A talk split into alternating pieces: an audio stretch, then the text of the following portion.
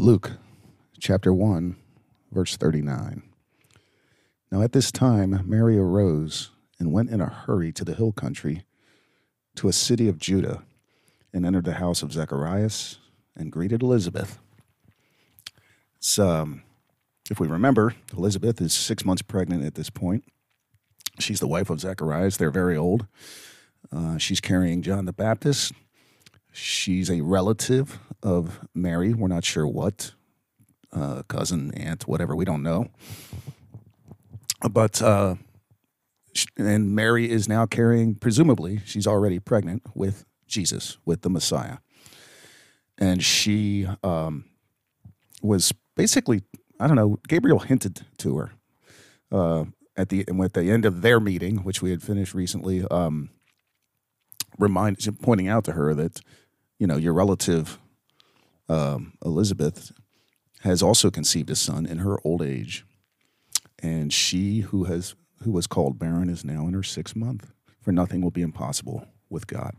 So Gabriel's like he tells Mary about this and kind of hinting like, why don't you go visit her? You know that'll that'll uh, be an encouragement to you, which I think is kind of cool. I mean, she goes probably hundred miles or so from Nazareth all the way down to the hill country of Judea, and um, she visits Elizabeth. She walks in the house. She ends up staying three months, which, if we skip to the end of the passage here today, the last verse says this And Mary stayed with her about three months and then returned to her home. I think we're not told that she was there for the birth of John the Baptist, but I think she was. I mean, she shows up. Elizabeth's more than six months pregnant. She stays three months and then she goes back home. Um, just the thought of you know Mary, the mother of Jesus, helping Elizabeth deliver John the Baptist, kind of cool. Uh, and plus, just what an encouragement for Mary. Uh, just the kindness of God here. I mean, who else could Mary really talk to at this point? It's just, she's in a bewildering situation. She's going to be in this tiny village of Nazareth, um, starting to show her pregnancy at some point. Um, actually, probably by the time she got back. So you know, people tongues would wag, all of that stuff, and you know, she's not. She can't just go around and tell people, "Well, I met this angel, and here's what he said." And, in the Holy Spirit. she couldn't do that. So who could she talk to on earth? I guess Joseph, but we don't hear much from Joseph. We'll see. We'll revisit that thought in a minute. And um, so Gabriel hints, go go see your friend, go see your go see your relative, your cousin, whoever she is and she spends months with her. And what a blessing. What sweet fellowship they must have had. What the kindness of God there, just to give these two women this encouragement and this blessing. Um, anyway, uh, verse 41. When Elizabeth heard Mary's greeting, remember, Mary walks into the house and says hi or whatever, shalom. When Elizabeth heard Mary's greeting, the baby leaped in her womb, and Elizabeth was filled with the Holy Spirit. Here he is again. And she cried out with a loud voice and said, Blessed are you among women, and blessed is the fruit of your womb. And how has it happened to me that the mother of my Lord would come to me? For behold, when the sound of your greeting reached my ears, the baby leaped in my womb for joy.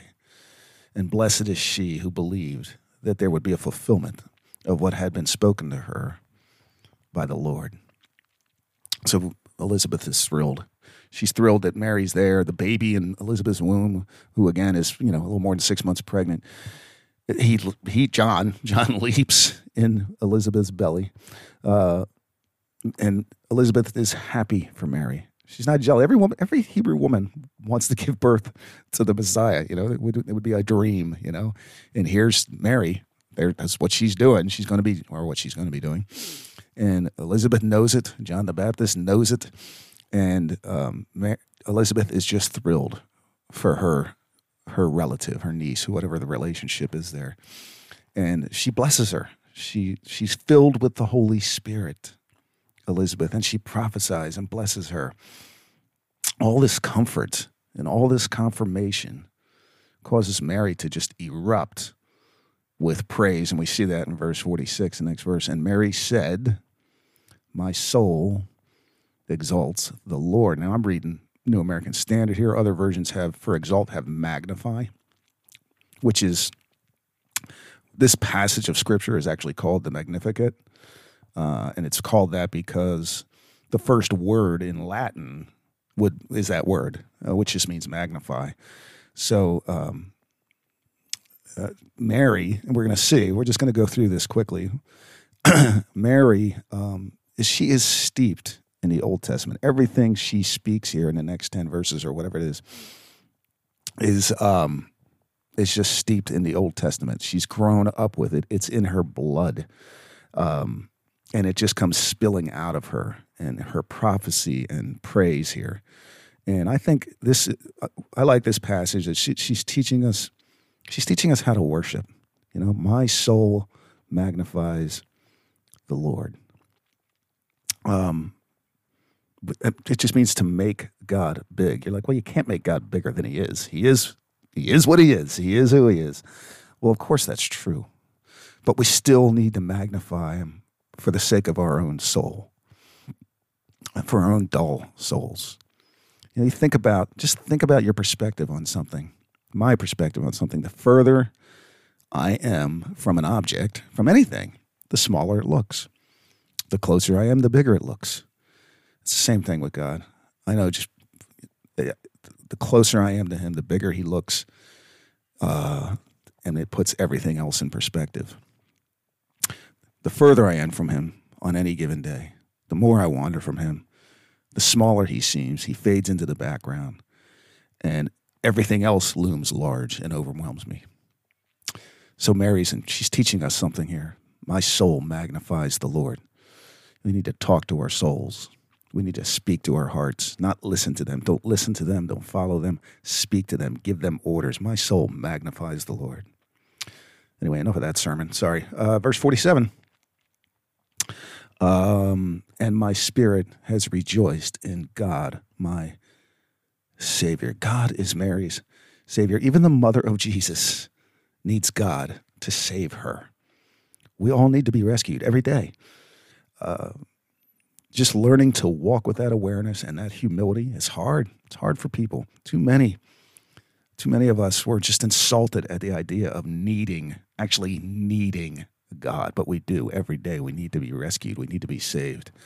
And uh, it's a constant need for human beings. And God stands above us all, over us all. He spans all time and eternity, he spans the whole earth and the whole cosmos. And he's one of his main names is Savior, Rescuer, Redeemer. Um, that's what we need. Verse 48. Again, we're ready, reading through Mary's kind of prophecy and praise here, the Magnificat. For he has regarded, uh, for he has, I'm sorry, for he has had regard for the humble state of his bond slave, meaning her. For behold, from this time on, all generations will count me blessed, for the mighty one has done great things for me, and holy is his name. She's the bride of a carpenter. She's from nowhere. um, he's from nowhere, you know, and she's selected for this great honor. Not Caesar's kid, you know, not some, not the child of some king or a celebrity. Was not someone everyone would know, you know, everyone, everyone's name would recognize instantly and say, oh, well, that makes sense. Yeah, I mean, the new king of the world, the Messiah, the Savior would come through that family. But no, it comes through comes through Mary, comes through this teenage girl from Nazareth. Mary had no Twitter followers, you know, she had no celebrities. That She had nothing. And God chose her, and Mary's just overwhelmed at this reversal of things. And this is a theme. This is the theme we're going to see right here. And it's a theme in Luke, and it's a theme in the kingdom of God. This kingdom reversal, this notion of the last shall be first, and all of that. Because um, she goes on, listen, here's what she says in verse 50. Uh, and excuse me, and his mercy is upon generation after generation toward those who fear him. He has done mighty deeds with his arm. He has scattered those who were proud in the thoughts of their heart. He has brought down rulers from their thrones and has exalted those who were humble. He has filled the hungry with good things and sent away the rich empty handed. Again, she's spilling forth a lot of Old Testament notions here uh, about the needy, etc. But we're we're not going to break it down verse by verse. Um, but this is that theme again. This is the theme we see that Luke is going to just keep harping on it, keep coming back to. Well, Jesus, actually, it's Luke talk as he talks about Jesus, that the last shall be first. You know that that up is down. You know if you if you want to go up in the kingdom of heaven, you need to go down. You need you need humility. The humble are exalted. Humble yourself in the sight of the Lord, and He shall lift you up. This is the kingdom. The poor get the kingdom of heaven. The meek inherit the earth. If you want to be a leader, you need to serve everyone. You need to be a servant in order to be a leader. This is the kingdom of heaven.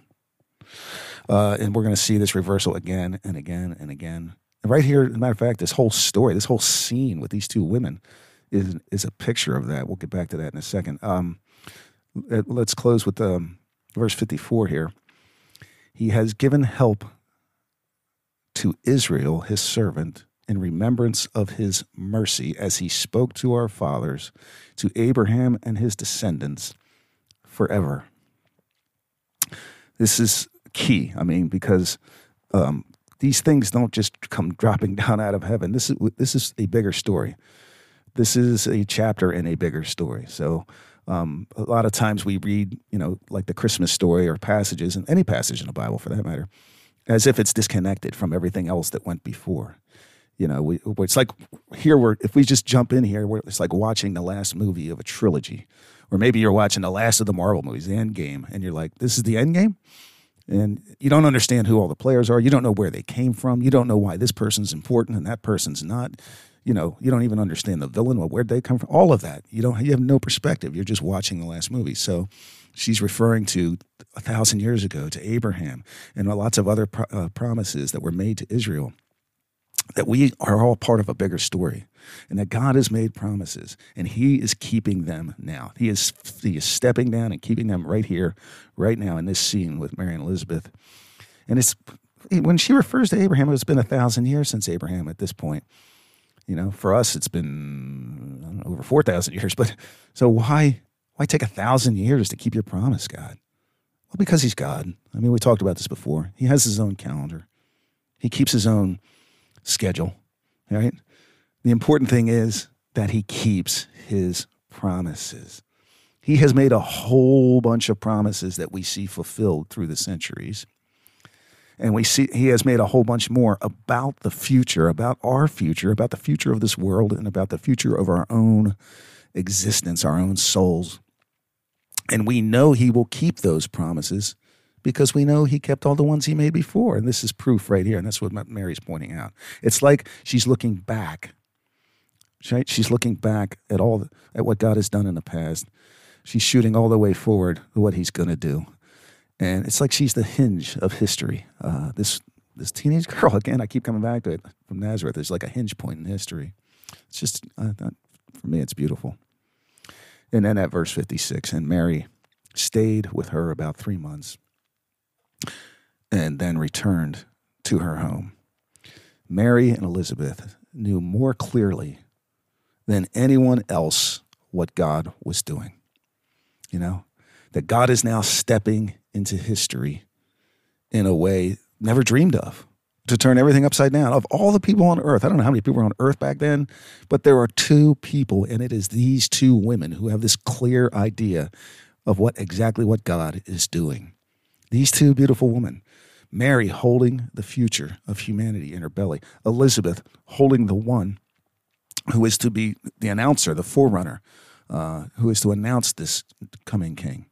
And he's matter of fact, he's so eager to announce him that he's actually kicking and jumping. He can't wait to start his job. He wants to get out of his mom's belly and start talking, right? Start pointing to this king and saying, That's the one, because that's John's job. And you know, the biggest thing that has ever happened is happening, you know, in this scene. And or, you know, is getting ready to happen. Is what, this is what they're talking about and only they really know. I mean, I, we their husbands knew, right? Zechariah, Zechariah talked to angel. You know, Joseph knew, uh, but we, but they are silent in this whole this whole scene, this whole so far. You know, we hear nothing from Joseph at all in Luke's account. He might. It's almost like he doesn't exist. You know, he's just referred to as, oh yeah, you know, here's she's uh, she's engaged to this guy, and that's it. Uh, he's inconsequential. Um, Zechariah, he's literally struck dumb by the angel. He's like, you, you can't speak. I'm not letting you speak. What's what's the point here? He's like again, it's this reversal. There's no men involved in anything. It seems like um, they're they're incidental to the whole story. It's these women, these two women, who are the first to prophesy, to speak forth God's word. They're filled with the Holy Spirit, and it just comes spilling out of them.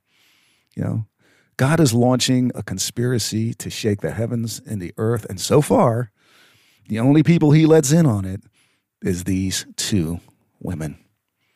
It's um, such a Luke thing to do.